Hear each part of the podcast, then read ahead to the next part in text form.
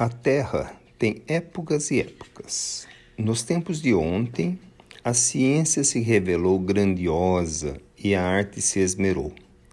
A época de agora se chama a Grande Época, porque é a época do coração, do entendimento cristão.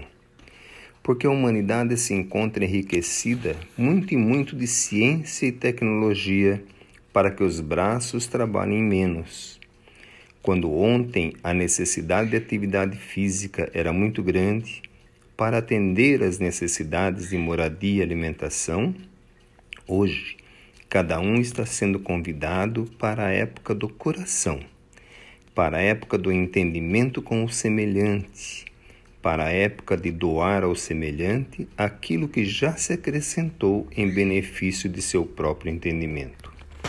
Se suas mãos já se fazem operosas no trabalho em benefício do seu semelhante, e se você sabe que seu semelhante ainda não chegou a compreender isto, por que não dar o seu conhecimento para ele?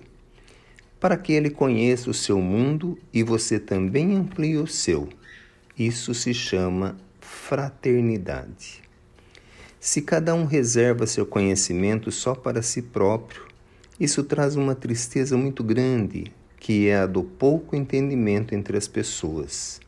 A mudança tem de partir de você, e esta época é a melhor de todas as épocas, porque é a época do entendimento.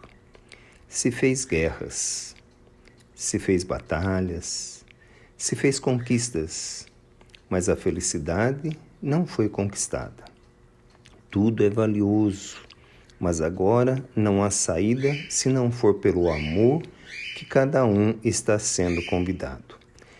Cada coração está sendo convidado individualmente pela voz de Jesus no Amai ao teu próximo como a ti mesmo.